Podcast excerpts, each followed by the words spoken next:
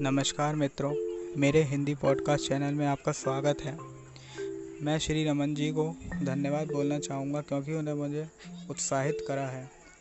तो धन्यवाद श्री रमन जी। और श्री रमन जी ने ही मुझसे पूछा है, ज़िंदगी में जहर का क्या महत्व है?